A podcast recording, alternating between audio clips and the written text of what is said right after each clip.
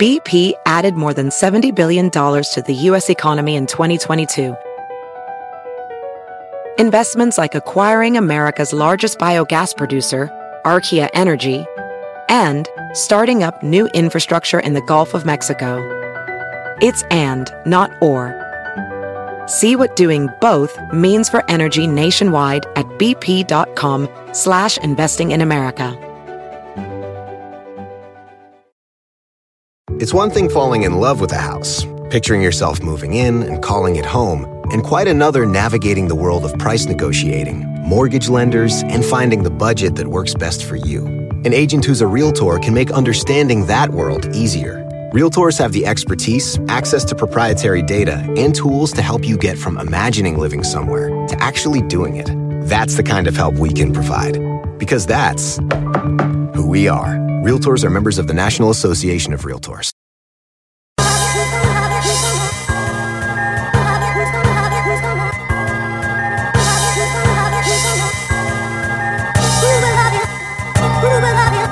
Welcome to episode 101 of the Highly Relevant Podcast. If you are new to the show, well, this is a US Latino show dedicated to pop culture, but with a Hispanic twist. We talk everything from movies, music, television shows, but to also uh, how Latinos interact with the rest of mainstream America. I am your host, Jack Rico, and uh, thank you so much for discovering us if uh, this is your first time on the show. On this week's episode, I'm going to be talking to Clayton Davis from AwardCircuit.com. He joins me to discuss the 2019 Oscar nominations and the newly minted Latino Entertainment Journalists Association, which he has founded. I'm going to talk to him about what would happen if Roma sweeps the Oscars. Will that quiet Latino critics who claim prejudice by the Academy? Also, will actress Yalitza Aparicio, she is the protagonist of Roma, will her nomination break down doors for indigenous faces in film and TV? Let's be honest, how many indigenous faces do you see in Spanish language TV? Not many. How many do you see in American TV? Barely any. Why is this the case? Him and I talk about it. And then I chat with bilingual actor, singer, and host Carlos Ponce, one of my favorite guys in the industry, about his new co starring role in Telemundo's Jugando con Fuego. We talk about attracting a bilingual viewer to Spanish TV, the value of returning to your Latino roots after crossing over, and why he thinks Jugar con Fuego will be a word of mouth hit. Here are the films selected as Best Picture nominees Black Panther, Kevin Feige, producer. Black Klansman, Sean McKittrick, Jason Blum, Raymond Mansfield, Jordan Peele, and Spike Lee, producers. Bohemian Rhapsody, Graham King, producer. The Favorite, Ceci Dempsey, Ed Guiney, Lee Magiday, and Yorgos Lanthimos, producers. Green Book, Jim Burke, Charles B. Wessler, Brian Currie, Peter Farrelly, and Nick Vallelonga, producers. Roma, Gabriela Rodriguez and Alfonso Cuaron, producers.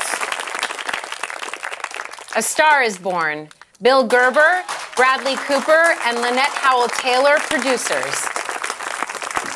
And the eighth and final nominee, Vice, Dee Gardner, Jeremy Kleiner, Adam McKay, and Kevin Messick, producers.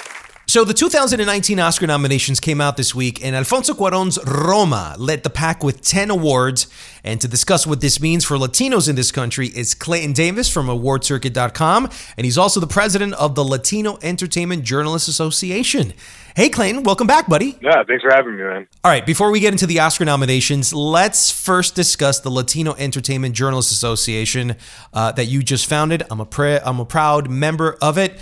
Why did it take so long for an organization like this to finally happen? It's been an ongoing question for years, and a lot, and it's been through different inceptions and different, uh, you know, kind of people started to do it, and then you know, then stuff would break down. Um, honestly, what I, why why I think it took so long is, and it's become the pillar and one of the missions of of the organization is that people and by people I mean Latinos, for so long we argue about what we want to be called mm-hmm. and how we want to be like interpreted and how we want to be like shown to the world that we argue with each other about what it is that we should be doing and how we should be viewed that we're arguing so much that we're not getting stuff done. Mm. So what I did was I said, "All right, stop the bickering. so we'll do an organization that is inclusive of everyone, no matter how you want to be uh, portrayed or identified. And as we live in this time where gender uh, identities and and and social and economic things are, are are getting an evolution in terms of how it's it's viewed, um, let's let's create this organization using the word Latino, which I believe is universal in the sense of how non Latinos will view us. And but we still make it a pillar within our mission and, and our and our description to be about what we're actually about, and that's about uh, getting the Hispanic voices to the forefront and let them know that we're not invisible any longer, It- especially in the field of entertainment journalism. Now that the organization is is, is up and running, uh, if anybody wanted to join, what would they have to do? membership will open up again in the summertime, and our requirements are you have to be an established entertainment critic. Uh, in the in the field of film, for the film section, there are going to be there going to be different sections for television journalists, uh, film journalists, music journalists, and and so forth. We have a plan to do that. Um, we can't have the standard requirements that are in other organizations, which means you have to have 50 reviews from the same outlet that you have to be at for three years. Because as we know, a lot of Latino uh, entertainment journalists are not full timers at No, the big we're, we're not hired. Our voices Yeah. aren't heard. These are the problems. These establishment uh, places uh, don't hire Latino voices. Why do you think that is? That's such a loaded question. Um, I, I I think we live, and by we Hispanics and Latinos, we live in this middle gray area where we're not white, so we're not necessarily accepted by the whites, and we're not really, you know, I think maybe other minorities don't see us as struggling as much because we're not black. And we, and as someone who is both Puerto Rican and black, and grew up. I grew up in the Bronx in a predominantly black neighborhood, and I'm not dark skinned, so I wasn't black enough for the black people. And then I moved to New Jersey, and then I moved to a predominantly Puerto Rican neighborhood where everyone spoke Spanish, but I don't speak Spanish, so I wasn't Puerto Rican enough for the Puerto Rican people. And I'm not white, so I'm not white enough for the white people. So Latinos end up in this little gray area very often. I don't think my story is isolated, where we are just like looked at a little differently and like they want us to do battle with both sides. They're like, hey, you battle with the white crowd, you you can do that because you have light skin. Or the white crowd rejects us and they say, no, no, you you you get in your fight just like you know the black people are getting in. It- It's just like this weird kind of dissection of race that like I think needs to be addressed at some point. So I don't know why we're not at the New York Times and all these other outlets. All I can do is give give our voices an opportunity to be heard and Leja's hopefully going to do that. Right. And before we get into that, also congratulations. We had our first Latino uh, Film Awards. Uh, Roma won heavily. Uh, tell us a little bit about this uh, awards that we just had this past weekend. Sure. Yeah, it was our it was our first uh, award, uh, first ever awards uh, give out. The members voted. Uh, we do preferential ballot, much like the Oscars. Roma was the heavy winner. Went uh, nine out of its eleven nominations. It won nine of them. It would have Uh, been hilarious if it didn't, you know? I mean, yeah. it, what's funny is doing something like this in this year, like it was almost like it was like it was it was expected of us. We didn't do it. People would be like, "What are you doing?" But Cold it War was- won Best great. Picture. yeah, but but but was but what was surprising that Roma didn't lead the nomination tally for us. It was Black Panther actually led the nominations, had 12 nominations, and it won a bunch as well too. So we were just like across the board in many different aspects. Uh, Bradley Cooper won Best Actor, which I think was a little bit of a surprise, especially given how close uh, the Best Actor race is in general. Yalitza Aparicio won Best Actress. Uh, Mahershala Ali won supporting actor, and then for Green Book, and then Regina King won supporting actress for If Beale Street Could Talk. So three out of the four acting winners were minorities. Uh, it wasn't done on purpose. It wasn't done because we were like a Latino group that should only vote for Latino. Yeah, I think that's what people might might also be like asking. It's like, well, of course they're Latino. They're going to like you know obligatedly uh, go for the either the Latino or the minority, but that's not the case.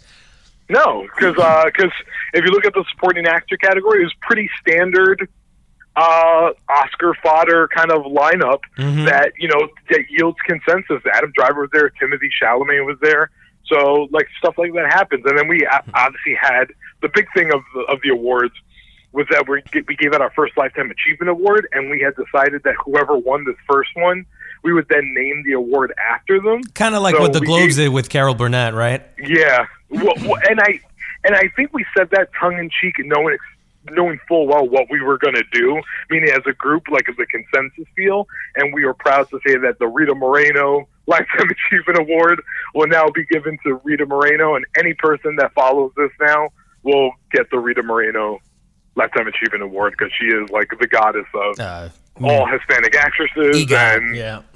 yeah, and and like yeah, the like she's just everything. So we can, we can't we can't pick a better person. So that lead the charge for us moving forward. So let's move on to the Oscar nominations. Uh, you are probably one of the leading uh, critics in terms of following the award ceremonies. You do an excellent job with Award Circuit Daily. Uh, you're in the nitty gritty of the inside Hollywood uh, scope and spectrum. So, Roma, obviously, I think everyone thought that this was going to happen. 10 nominations. Uh, a great moment, historic moment for Roma, for Alfonso Cuaron, at a moment where Alejandro González Iñárritu and Guillermo del Toro were the big heavyweights. Alfonso comes in out of nowhere and goes, "Hey guys, out of the three amigos, I'm the big man on campus now." Yeah. Um, tell me the significance behind Roma getting 10 nods and most likely the front runner right now to win Best Picture and Best Director. there there's so much history to what was made today with Roma singularly by itself, and I can't wait to see all the think pieces today. They're going to be written by a bunch of white guys that aren't going to understand the significance of today. But here, here it goes. We'll. St- I'm, I'm going to start from from their perspective. Is what they're going to talk about first. The fact that Netflix, a streaming service, became the first streaming service to get a Best Picture nomination. Good on that. We're moving into that kind of stratosphere now.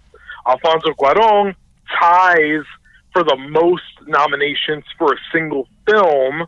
Uh, he got four nominations today as a producer, director, uh, writer, and cinematographer on the film. He missed film editing, which is probably the film's biggest miss of the day. Uh, if we were going to count that that's the, the biggest miss of the day, 'cause that would have given given him five, and then he would have had the record uh, for a single film. But also, it's also worth noting. A lot of people will say that foreign language film. He's nominated for that. That gets awarded to the country. Um, so he technically does not receive that Oscar nomination, even though the film's nominated for foreign language film. It's a technicality. It sucks, but whatever. So there's that. The big thing there also is that Gabriela Rodriguez, who everyone may not know that name, is the first Hispanic woman producer of Roma to be nominated for Best Picture. Wow, that's 91 right. Years. I did not uh, uh, take that into account, but tell me a little bit more about this and why has this been the case? I mean, women, the first woman to get nominated for Best Picture was uh, 1975, I believe. I think it was Julia Phillips. And there have been 102 women nominated as producers since then, which is obviously a great feat and, you know, very happy. But no Latino women because uh, Latin women don't produce a lot of uh, films, let alone the ones that are in the running for Best Picture. So Gabriela Rodriguez, who's a co-producer on the film, has now broken that glass ceiling and it could not only be the first nominated now, possibly the first winner of, you know, a Best Picture winner. So this is one of the things that I've criticized Alfonso on and that he's made good on now. Um, I've always criticized Alfonso Cuarón that uh, ever since he went Hollywood, he never really made another Spanish language film. Yeah. And it was that moment where I said, dude, did you forget where you came from and who you are Yeah. and what your culture is? The idea is if you're going to cross over into Hollywood, bring people with you. Yeah. And I'm talking women. I'm talking indigenous faces. I'm talking about the ability to bring actors and lead your films. Um, that way they can partake in the glory, which ultimately represents us as a community because of the successes. But if you're not doing that, then shame on you, man. Epic fail. The Yeah, fact I mean, that he did this now and he's bringing in female producers in, this is that moment that I wanted him to do, and, and he came through. Yeah, I mean, this this was a criticism on him from the Latino community for years. You know, after Y Tu Mamá También, everyone's like, you know, dude, where where is it? Like, like, great, you did Children of Men, great, you did Gravity, great, you did a Harry Potter movie, but like, you know, wh- when are you going back to your roots? And I'm and I, I think as a community we get so uh like hyperbolic in terms of like hurry up go back to your roots and give us something. Like roma is such a thing that doesn't get made in hollywood that he had to grassroot it nearly and do so much of it himself in order to get it made and then to have something like netflix pick it up is such a big thing and it's something that you know he may have opened the door for so many filmmakers and producers inadvertently that we're just not even looking at yet. But I think one of the big things from Roma today that has to be spoken about, two big things, two Hispanic women nominated in acting categories, major acting categories, categories. Yalitza Aparicio in Best Actress, she leapfrogged Emily Blunt for Mary Poppins Returns, which is bananas, and Marina de Tavira in Supporting Actress, which again, I mean, Yalitza was widely predicted, even though her nomination was a surprise. We it was widely predicted because people thought she was really on the cusp for a few weeks now, so that wasn't that surprising. Marina came out of nowhere. Nowhere, She man. came, she came in with no Globe nomination, no SAG nomination, no BAFTA nomination, no Critics' Choice nominations. For anyone who doesn't know, those are the four big televised award shows. Usually, you need at least one of them to like really put yourself in the running for something big like this. And she had none of that, and she walks in and says, "Nah." I'll take that spot that was reserved for any number of women. One another Emily Blunt performance in A Quiet Place, Claire Foy from First Man, Thomasin McKenzie right. from Leave No Trace. Like e- everyone got left in dust. She made it in. So let's talk about Yalitza first, um, because I think it's it's it's it's the bigger news headline here. Uh, for me, it's a big deal because she's indigenous, and indigenous faces never ever really see mainstream uh, airtime at all, whether it's in film or whether it's in television. The second thing about Yalitza is Yalitza's not an actress. She's never acted in her life. According to Alfonso Cuaron, in many interviews, he has said that Yalitza was one of the most difficult casting choices that they've had to make. It took a year just to find her.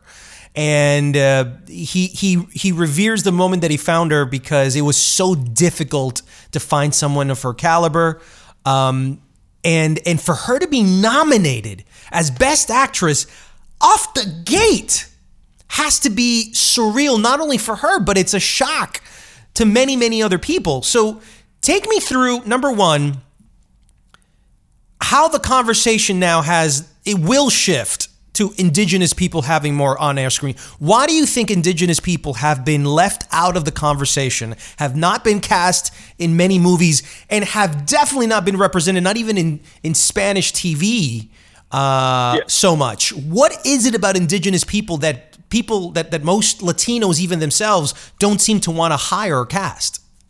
Um, the mean short answer: color of skin matters a lot. So there is racism within the Latino Oh, community. Yes, uh, yes. Uh, like, listen, there's there's racism within our own Latino community. Like, I, I I I can remember growing up, and I had a really good friend, and she was Dominican, and she her family was overtly racist on darker Dominicans who they share an island with.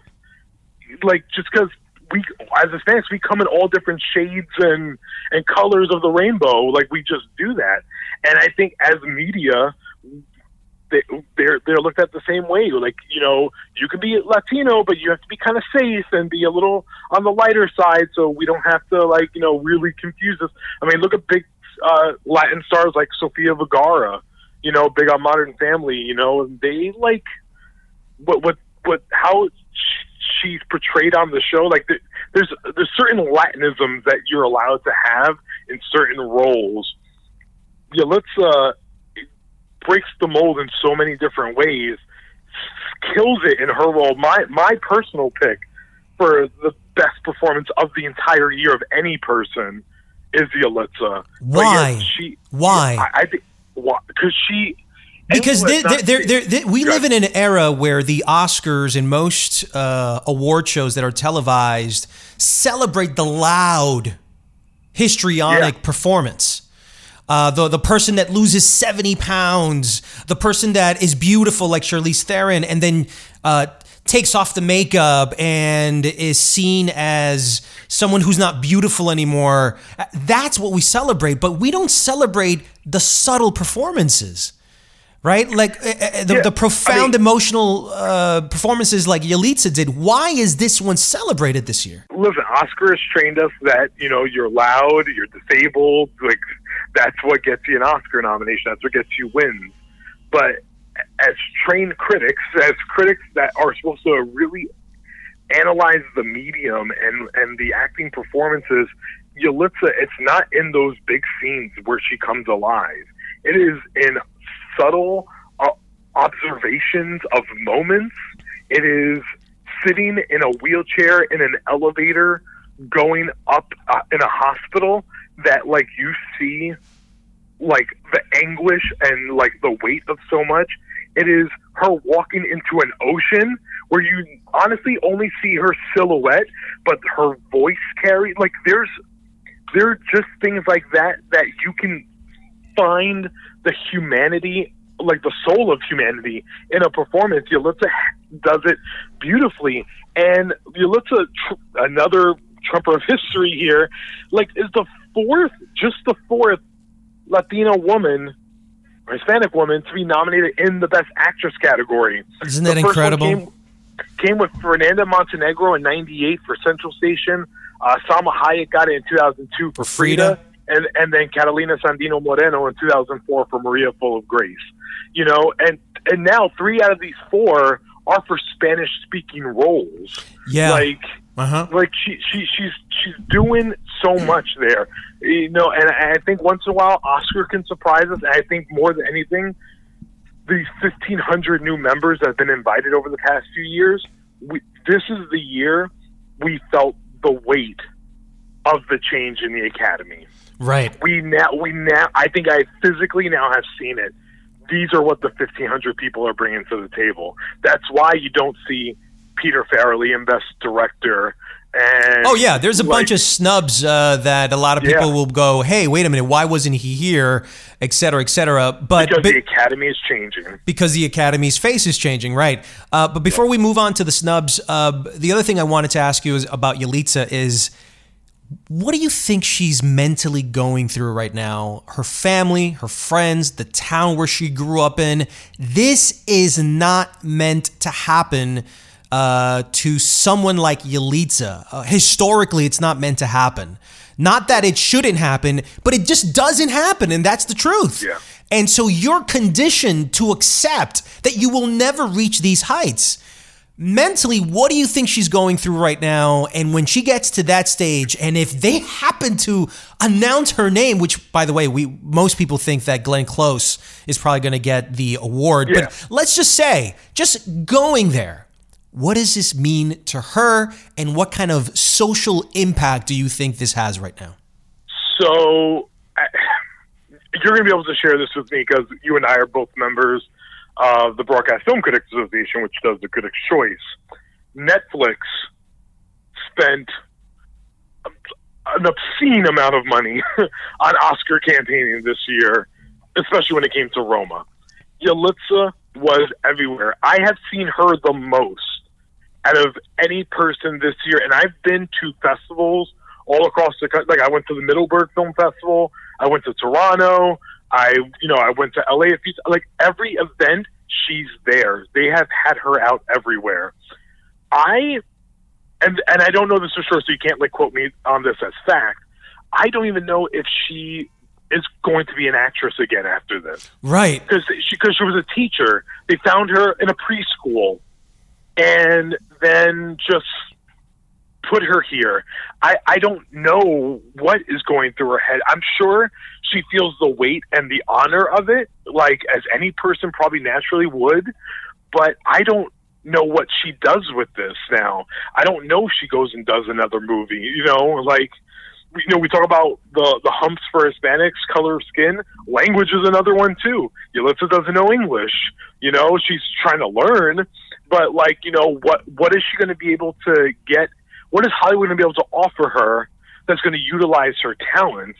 That isn't going to be some generic, put piss poor role that we're going to give some standard Latina in a movie because because you know what she'll be relegated to something like in Sicario three and then the Soldado where she's Right. like some pregnant mom like on the street that can't speak English and then like her kids get shot or something like that. We're gonna Hollywood will like chew chew her up and do nothing with her. So I I hope to believe that she if she does stick with acting that Hollywood will afford the opportunities for her. And I think more so, and this all ties in why Leja was born this year, was that the depiction of Hispanics in Hollywood and in the world is being very, very poorly uh, shown and portrayed, all in media outlets, all in politics. So I hope that if she does stick with acting, that producers will come to her aid and give her something of substance that will match what she does here. Because I'm telling you, her performance, I believe, may be like an all timer in that regard, and something that we can look at 25 years from now and just be like, th- th- this was her, and maybe we never saw her again, but it's her gift to us. Let's jump into Black Panther really quick. Uh, a lot of nominations for Black Panther, and interestingly enough, it's a it's a movie that I've always said the movie is a seminal movie for culture, for society, but I don't necessarily think this is a great film to the point that I don't even think that Black Panther is the best film within the superhero genre. Listen, I, so, so I'll just start here with you, Jack. The Dark Knight snub has finally been let go. We can finally move past it. Mm-hmm. Like this, th- since 2008, Dark Knight missed Best Picture. The Oscars have chased this moment, and do you know? And, and I think you kind of feel the same way. We finally got to this moment where it's in Best Picture, and we kind of just shrugged our shoulders today Right. like we all just we collectively went okay because there were bigger fish to fry. Right. I felt more weight on Roma mm-hmm. being in Best Picture and everything that was there. And listen, Black Panther I think is a really really good movie, and I, I like I'm I'm really happy for it. I'm really happy for it, but the the Oscars collectively have just tried to run towards this moment almost in a short-sighted manner earlier this past year when they were like, "Hey, we're going to create the best popular film category, Right. So other films can get in there." Like they have literally been do like framing this up. So Black Panther, great, it made it, and you know what? But it still didn't do that great overall because it got besides best picture got no other major nominations not screenplay no acting No acting. no directing so like What does got that tell you? standard, yeah i mean it got a standard text and you know what at the end of the day I think it's pulling a donut on the night. I don't think it's winning anything. No. I think it's best shot, maybe it's costumes, and in the weirdest world where it like upsets my favorite score of the year, Beale Street, it would win score. But I don't think it's winning anything. So, do you think that the reason that Black Panther got chosen was not because of the make goods of the Dark Knight superhero genre and the popular film thing, but it had to do more with the Oscar so white hashtag? it, it, it was a, it was a collection of everything. It, it was it was a culmination of ten years of running towards this. Uh, Like it was a money. It was it's the fourth highest grossing film of all time. It is Oscar so white uh, response. It is you know the superhero genre finally getting its proper due. And listen, I am happy for all the comic book fanboys out there who like are probably crying their faces off right now. And I'm gl- and you know what? I'm glad it's Black Panther. You know, like it's a black superhero movie that did it. It wasn't Logan last year. You know, it, wa- it wasn't a lot of these other films. It, wa- it was Black Panther that did it. So, you know, would I have loved to see other things in there instead of? Yeah, because Black Panther's not in my top 10 of the year. But, you know, there are a lot of movies in this top eight Best Picture lineup that shouldn't be there, but yet they are. So, A lot of people don't believe that uh, Bohemian Rhapsody should have been there. A lot of people don't think Green Book should have been there. Uh, so you're Vice. absolutely right. Vice, definitely Vice. Uh, not well received by critics yet. Somehow Christian Bale is winning everything. It's nominated for every Best Picture category. It's it's I don't even understand it. But any snubs on your end that you are still fuming about? Won't You Be My Neighbor Missing, along with Three Identical Strangers, and Doc Feature were, was pretty big. I think the biggest like jaw dropper of the day was Bradley Cooper not getting director for A Star Is Born. Right. That think- movie was extremely well directed, man. The cinematography on that was excellent. The acting, uh, it, it was Yeah. as close to a flawless film as I've seen all year. Uh, and I keep on hearing, I, actually, I think I heard A.O. Scott, chief film critic of the New York Times, say uh, today that Bradley didn't campaign as a director because he wanted the film to speak for itself.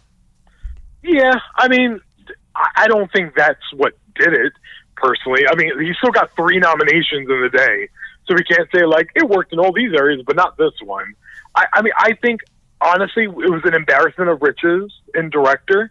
Um, Stars Born has been touted as the front runner for so long that sometimes like you just kind of fall off your face in the end, as we saw last year with three billboards outside Ebbing, Missouri. Martin McDonagh, the director there, missed a director nomination in the end, and that film was winning. Uh, ben Affleck and Argo. everywhere. Ben Affleck and Ben Argo. Affleck, Argo. It happens a lot. Like it's just where we are. Green Book missed director, and that film has won audience award after audience award, and just won the Producers Guild of America, and maybe still wins Best Picture in the end. So let's just frame that as a possibility. Wow, you really think Green Book has a Yeah. shot to displace So- Roma? What? What? Let me let me ask you something, Jack. What is the one movie everyone's been comparing Green Book to? Uh, Driving Miss Daisy. Yes. And what did Driving Miss Daisy do One Best Picture. without Best Director? Without be- wow, you're right. Yeah. That's right. That is right. But but Driving Miss Daisy didn't go in with uh, such bad press. I, I mean, mean, it's a it's a different time. Yes, I mean, it, it. Listen, Green Book has been winning also in spite of that. I mean, it won the Producers Guild of America, and that was pretty big under all the bad press. So I think, and, and, Oscars again go to preferential ballot in Best Picture. So do I? Th- and Green Book probably is going to win Mahershala Ali supporting actor at the end of the day. So I think on a preferential ballot, I think it's going to have a bunch of twos and threes and stuff like that. And then sometimes that's just what you need to win Best Picture. I'm not saying it definitely happens. I- I'll, I'll tell you. I'll tell you this right now. There were two films today, just two films, actually technically three films that had everything they need to win Best Picture, just based on the nominations today. And that's Black Klansman, The Favorite, and Vice right. that that that's on paper they have the goods if we bring it broader outside of the oscars into the actual award season then the only films that have not missed what they needed to could win best picture is only one and that is black klansman Yeah. Um, so before we wrap up, let me just kind of put out a couple of things here. Uh, for those of you that still have not checked out what the best picture movies are that the Oscar nominations chose, they were Black Panther, Spike Lee's Black Klansman, Bohemian Rhapsody, which has gotten a lot of uh, slack uh, for the portrayal of homosexuals in the film, uh, saying and the criticism being that Rami Malek wasn't, uh, I guess, gay enough in, in the role of Freddie Mercury, that they kind of like straightened him, um, et cetera, et cetera. The favorite is one film that is out there, yet a period piece with a lot of sense of humor, cleverness, and a lot of artistic creativity. Green Book, also a lot of bad press. Roma, obviously the front runner, Stars Born, well liked by everybody. Vice, no one, a lot of people still scratching their heads about this one. What happens after if Roma wins Best Picture and has a dominating uh, Oscar ceremony. Does this change the conversation from Latino critics complaining that we're not represented, that no one cares about our stories, that our voices are not being heard, you're not choosing our actors in acting categories? Does this silence all the Latinos? So I will say this it shouldn't, nor will it, because we can't we can't look at it as being thrown a bone and say, okay, chew on this, shut up for a while. The industry must change all around. So if Roma wins Best Picture, I want to. The Oscars are February 22nd, right? I want to see February 23rd who's writing about Roma winning Best Picture. Is Right. it just all the white critics talking about it? Because it's going to mean a lot to people like you and me and Carlos Aguilar and uh, J. Don Birnam and all these Latino critics that write about film on a daily basis. Roma's winning is going to mean the world to us. And if we're not given the opportunity to write about it, so we're going to get this Roma winning Best Picture from the white perspective, and it's just not going to do. It's not going to carry the weight of what it, what it really could. You have to, I'm and that's not saying that on, that white people shouldn't be allowed to write about Roma. It's saying that we should have also other people writing about things like this. Roma's going to trump history in a lot of ways. It could be being the for, first foreign language film to win Best Picture. Like, there's so many things that are going to happen. Has any movie ever won Best Foreign Film and Best Picture in the same night? No, no, no foreign film has ever won Best Picture. Never. So, so, so this Wow, will be man. the first thing outside of the English language to win Best Picture. The closest thing we've ever got to a foreign language winner is a silent film, which is The Artist. Yeah. that's that, that's literally all we have. Like we don't get, for, like listen, like we have three foreign films in the cinematography category. We have two foreign directors nominated in Best Director for foreign films. Like, I'm telling you, this new Academy made its mark this year. They said, let's see what happens. Now, voting's going to open up to the masses. So now everyone votes on every single category. So now I want to see what kind of damage Roma does now. Like, what can Roma really win out of its 10 nominations. I think it lives somewhere in a 5 6 zone, which I think, like, it, I, I think Cuarón probably wins director if Spike Lee doesn't come from behind him. I think it definitely wins cinematography and foreign language. I think it has a shot at, like, one or both of the sound categories. And I think it's a threat in screenplay if the favorite doesn't, uh, you know, take it from it. I think the I think the women are just happy to be there. I'll be honest. Like Glenn Close, you were right. She's going to win Best Actress. I think in a walk, and I think Regina King is winning Supporting Actress. But you know, Marcia Gay Harden won Best Supporting Actress with nothing also leading into it. So, and she beat out Kate Hudson Yeah. For Almost Famous. So, crazy things can happen. Clayton Davis, owner of AwardCircuit.com and president of the Latino Entertainment Journalists Association. Dude, thank you so much and excellent work throughout the season. I follow you on everything, and for the most part, you've been nailing it, brother. So, congratulations and uh, great work throughout the award season, all right? No, thank you, man. Thank you. Thank you for having me.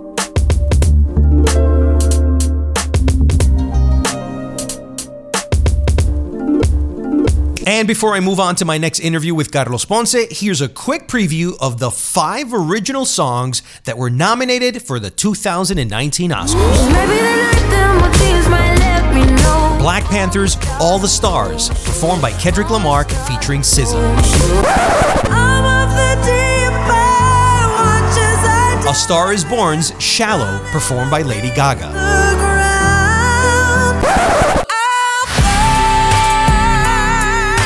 Documentary RBG's I'll Fight, performed by Jennifer Hudson.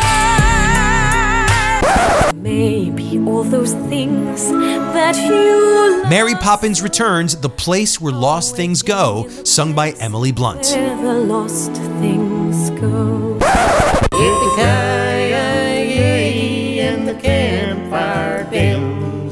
The Ballad of Buster Scruggs, When a Cowboy Trades His Spurs for Wings, sung by Willie Watson and Tim Blake Nelson.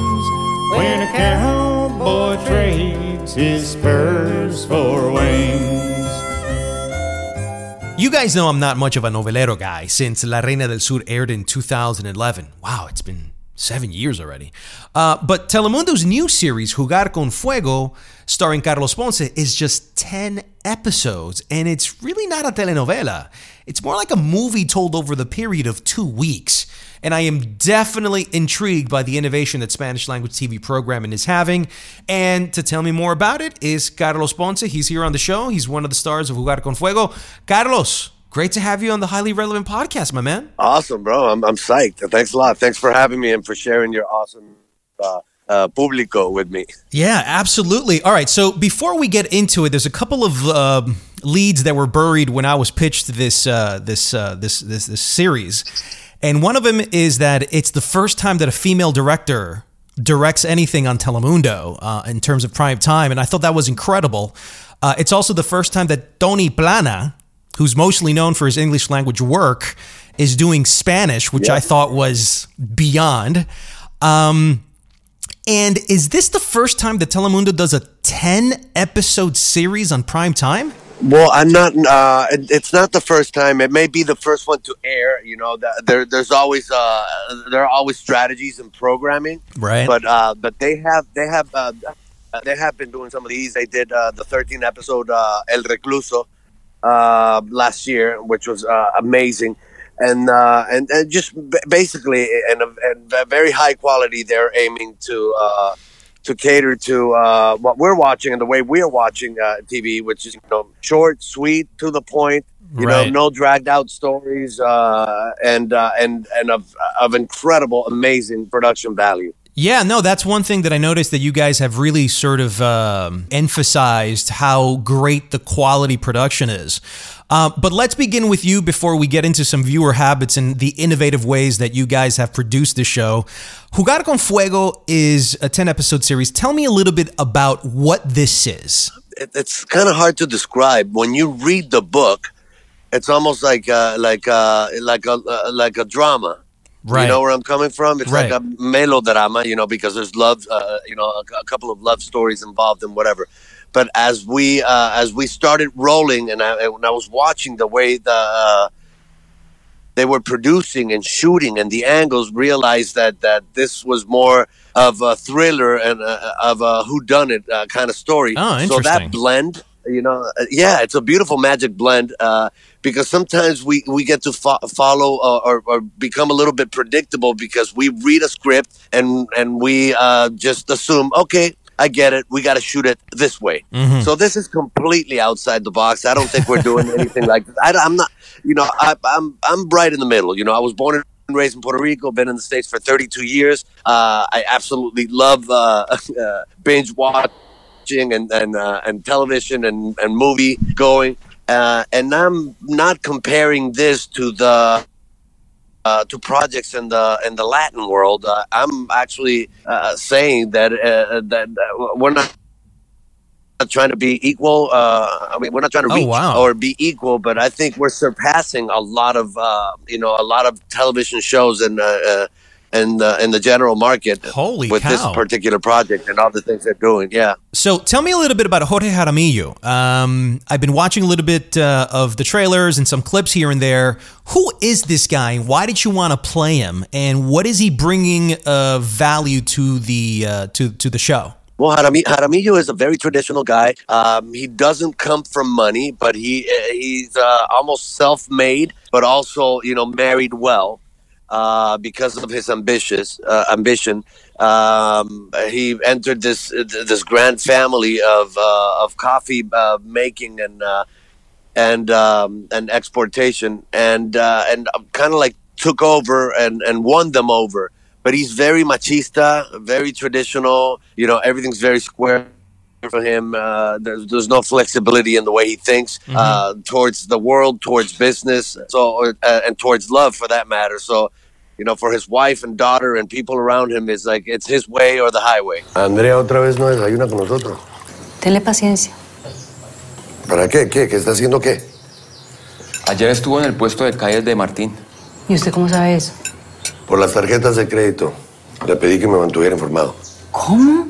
Andrea tiene derecho a su intimidad. Con mi plata no. ¿Y por qué estás involucrando a Gildardo en algo tan personal? Porque es el único en la familia en quien puedo confiar. Now, are you a Colombian in the in, in the series? I, uh, I was raised in Colombia, you know, got there uh, as a kid. Uh, uh, so uh, I, I do have to kind of like adopt the uh, the Paisa accent, which is the one from uh, that kind of region. Right, right, Uh, Quindío. Which, which Right. was uh, uh, a, a challenge, but a delicious one because I, I think the language itself is an aphrodisiac. When you, you know, uh, It's it- I true. swear it is. It's true, I man. it- it's almost like the air you breathe over there is an aphrodisiac, and so is coffee. So that entire thing is you you just walk around and and say, okay, what's next? Where do I go? So, was it difficult for you to adopt a Paisa accent, which is, you know, I've heard people do it. I've heard, I've heard actors do a Paisa accent, and sometimes with disastrous results. In your particular case, how do you Yeah. think you fared with it, and was it difficult to to accurately uh, inhabit it? Well, here's the thing. I, you know, the Paisa is not one specific a- accent. There are there are so many regions Right. that include uh, uh, themselves as Paisa. So, uh, if uh, in my case, it was mild, but I uh, it was my, it was a mild accent. Uh, he also wasn't, you know, necessarily born there, but but moved there at a young age. Um, and also, I, uh, you know, Carlos Ponce, I've been traveling to Colombia since, uh, you know, since I was a kid. Uh, so, you know, I just, I just love the place, and and also because of the music, I believe I have a good ear. Yeah. When it comes to accents and those things, yeah, I, I can pull them off. I can do them in English too. nice. Listen, now that you're talking about English as well, I know you from Control, man. Uh, that's the first time I saw you with uh, Leslie Ann Machado. And it was when you really kind of came into the social consciousness uh, back in the day. I believe it was in the 90s. And that was such a great show. And it was really a great platform for you and Leslie. Um, to, It to- was, yeah. For the future of, and you've come a long way, man. Uh, host, actor, singer. I mean, there's just so much that you do. What do you owe your versatility to? I don't know the fact that I can't uh, stand alone. I, I, um, I don't, I don't like monotony. I, I just, uh, and I don't like someone telling me uh, you can't do this. So uh, entertainment, I love in general, but but again, I'm, uh, and the reason why I like this project, I don't like to be put in a box.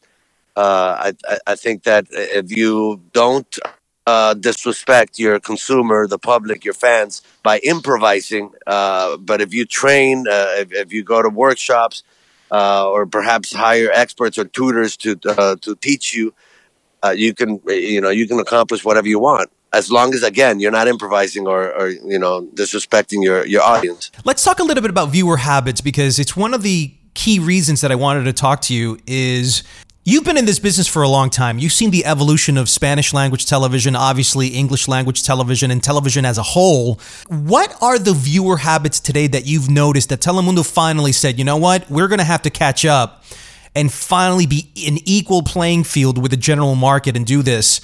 Um, why why the innovation now? Why not the innovation five, ten years ago? Um, well, I, I, think this. Uh, my disclaimer right now is this is my humble opinion and not necessarily uh, Telemundo's point of view. Uh, but I'm assuming these are assumptions I, I am making. You know, everyone's watching uh, um, their programming, uh, uh, vertical, you know, streaming uh, outside of uh, of your regular box of TV or even uh, the movie going experience has, has gone down in general because you have access to your shows and uh, and and and people want to watch them at their own time and pace. So I believe the networks. Again, my disclaimer: this is me. the networks uh, have to produce uh, out, uh, for uh, to outsource, not only for their own platforms. Right. And and this is how we get to uh, not only survive but lead. Um, and I believe this is what what's happening now. You know, just uh, you know, thinking ahead and and, and trying to be, uh, uh, you know, be uh, uh, again that at the fear of sounding repetitive, like a step ahead Mhm. uh, of technology. What about the idea of attracting a bilingual viewer? Uh, because you know one of the complaints that I've had about Spanish language TV for a long, long time, and I'm not sure if you agree with me on this or not, but you're bilingual yourself, is that Telemundo has always created content for themselves, for their own audience, and I believe that that's been a failure because by limiting yourself to only a particular audience, you're never going to see any growth if you don't start attracting other audiences. And I always felt that the US Hispanic, the one that born here, that does speak English and Spanish, could be a Telemundo viewer or a Univision, uh, Univision viewer in that particular case. Yeah. The idea of maybe including a African American, an Asian, a white Anglo-Saxon British guy, something that allows the the projects that you do, Carlos, with Spanish language TV to look more like America as opposed to Latin America. No, and, and to look like like the world. Exactly. not, not only America, because we're consuming from all over the world. You know, Spain Exactly. becoming huge right now. Listen, uh, you know, I, I, you mentioned control. You know, I was doing that. Uh, you know, 25 years ago, I was being bilingual on TV. Right.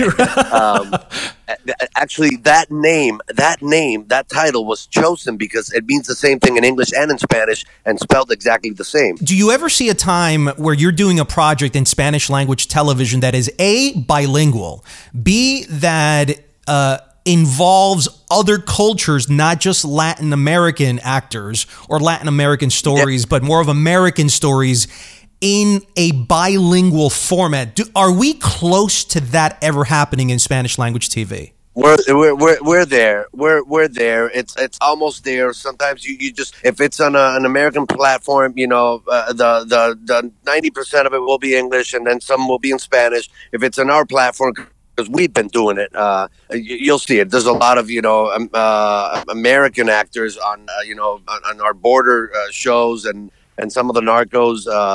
Uh, speaking, uh, you know, in English and getting subtitled. You know, I did a show a couple years ago, Cristela, that had a lot of Spanish, and it was on ABC. Um, and you know, me and Fluffy, and you know, there was a couple of uh, of actors that were you know just breaking the Spanish. Um, so it's there, you know, slowly, uh, slowly but surely. It's. Uh, I think it was uh, at the beginning an issue of advertising, and you know, and and and who was the client to the buyer and who were they aiming to and and and of course making naive mistakes as to well yeah that's not my uh, my demographic and it's completely untrue. You know us being you know the biggest uh, buying power in the uh, in the United States. And also speaking about bilingualism, you know, one of the things that I love most about you more than anything else is the ability to go into a Spanish language project and be natively Latino and then to same way seamlessly go into an English language project and fluidly look like you're American. The thing is, you also look white American as well. So it's so difficult to kind of nail you down on where you're from or your accent because it's so perfect. Um, why do you think that more there aren't more bilingual actors doing that, going from English to Spanish, Spanish to English? it's it's all a matter of uh, of of, of uh, a little bit of stereotype of how we're looked it's actually been uh, the uh, biggest double-edged sword in, in my career I am too Latino to be American. I am too. Uh, oh wow! I look too American to be Latino, and uh, and I, I you know I, I I've I've had to fake an accent or or thicken my accent just to go audition for something. Really? Uh, and uh, oh yeah, absolutely. If, if you notice, my roles in English have you know, except for maybe Lipstick Jungle and Cristela, where I could be you know a normal person who was born and raised uh, in the states of Latin background. But otherwise, you know, if I'm if I'm playing a Latino, I need to thicken my accent and, and put some uh, black mousse in my hair or something. You know what's interesting? Um, I was just remembering a lot of the shows that I've seen you in English. Uh, obviously, recently you were in Major Crimes, Devious Maids, Cristela. You were also in Spy. Couples Retreat is a highlight for me because that's the one that I thought was the funniest thing you've ever done. Um, and it was so big accent on that one. yeah, man. But but outside of that, I just thought is what you brought to that particular project. You were one of, if not the highlight of that particular film. Also saw you in Lipstick Jungle all the way back from the days of 90210. When you start in Spanish and you cross over into English, which is a term that's now almost outdated, they never. Oh, it's usually, backwards now. Oh yeah, I know. but usually when you do that crossover, you never come back. You are like 50% Spanish, 50% English. Why is that? because I, I, I do know the value of uh, of my Spanish speaking um, audience. What is that value? It, it it it works all around. They're your followers. They are your numbers. They are your uh, endorsements. They you know. I was trying to uh, explain it in uh, internet uh, terms, but you know, if I have uh, two million followers on uh, on Instagram, let's say, and uh, and one point five are Spanish speaking, Right. um, I, I can't sell that to um, to a general market uh, um, endorse, endorser. He goes, Right. okay, so really, when we pull your analytics, uh, it's three hundred thousand, which are regular numbers for any actor in, in English because they're uh, you know in Spanish we're a lot more active. But when I have a combination, that you know my my worth, my value is a lot larger. So, so speaking about your social media, uh, you have one of the best social media platforms that, I- that I've seen in, in, actors, and I think you kind of bring the full Carlos Ponce experience, at least to Instagram. Why have you fallen? A- is that a, is that a new? I mean, I don't know, right? man. Is that a new universal? I, I don't know, but the thing is, you do it so well, man, and and it- it is a draw. It's almost like must watch social media TV. And I wanted to know, ask you why you've fallen in love so much with it. Why are you so comfortable where so many other celebrities and actors aren't? Um, I don't know. I'm a dork. I'm, uh, I'm uh, I love self-deprecation. My family's always been like that. You know, it's okay to make fun of yourself, and it's okay to do it in public. We don't call them fans, you know, our group. So most, you know, friends, Mhm. uh, or, or cyber friends, they they really appreciate it too because they, you know, they get a little more of an insight than just what you, you know, what they assume you want to show them, or when you're promoting something and they don't like to be sold on things. Immediately they turn off. Um, I tried, you know, this thing where, where people would post for me. I got hit like a like a brick. Uh, Within seconds, you know, they were they were writing, "No, we don't like that. That's not you. We know that's not you posting. Stop doing that." Wow. So yeah, so you have to be genuine and relatable, and I, I don't think anybody does a better job than you do. And then my final question is on Puerto Rico. You're obviously Puerto Rican. You've done a lot of charity work recently uh, for Puerto Rico. How do you see the situation Yeah. in Puerto Rico and the United States? How do you feel about it? Uh, delicate, delicate thing to say because we're uh, very proud. Um, uh, Puerto Ricans are very, very proud, and we don't like to hear um, uh, anybody criticize us. But um, we need to get our act together from within. I think. Right. Uh, Puerto Rico was just on, uh, you know, on, on, at the top of Time magazine's uh, uh, favorite places to visit. Uh, um, I think it was Time. New York Times. Uh, New York sure. Times. I, I, I, New York Times. Yeah, yeah. Yeah, it was the New York Times, yeah. Uh, so it's it's still there because of its people, because of the way we treat the tourist. Um, and, but we want it back the way it was, you know, like the paradise that, that it is. And we do need help, uh, uh, you know, from from outside. We need help from the U.S., but we need to help, help ourselves uh, as well, you know, and get our act together. And then my final question, Carlos, there is so much for viewers to choose from uh, in this particular age uh, and, and the era that we live in. Why should people go watch Jugar con Fuego this Tuesday, January 22nd at 9 p.m. on Telemundo? Well, you know, uh, uh, this day and age, uh, it's all about word of mouth. That's how they find us. One person sees it, gets hooked, loves it, and tells someone else, and then that spreads. Um, I believe this is going to be one of those. You know, Jugar con Fuego is amazing. It's fast. It's you know, you have a cliffhanger or two in every episode, um, and and I believe just people are going to be you know drawn uh, by it in, in an amazing way. All right, buddy. Thank you so much, man. Hey, thanks for having me and sharing your audience with me. You rock. And that's it for episode 101 of the Highly Relevant Podcast. I want to thank Carlos Ponce and Clayton Davis for joining me, and I hope you guys enjoyed the discussions as well. If you'd like to support the show, please spread the word on social media and tell all your friends about it. You can reach me on Twitter at Jack Rico Official and on Instagram at Just Jack Rico. Not just Jack Rico, at Jack Rico. also, remember to tune in this Saturday morning at 11 a.m. for a brand new episode of Consumer 101 on NBC and Taller del Consumidor on Telemundo at 10:30 a.m. I'm Jack Rico. See you next week on another episode of Highly Relevant.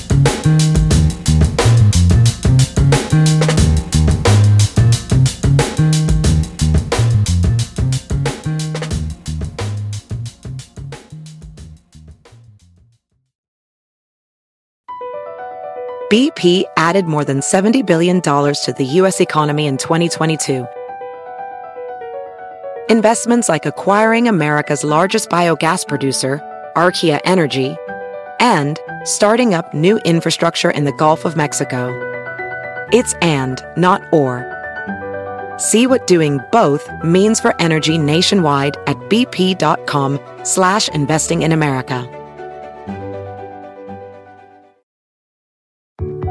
There are any number of reasons you might consider selling your home. To move closer to family, live within a smaller budget, or just wanting a change of scenery.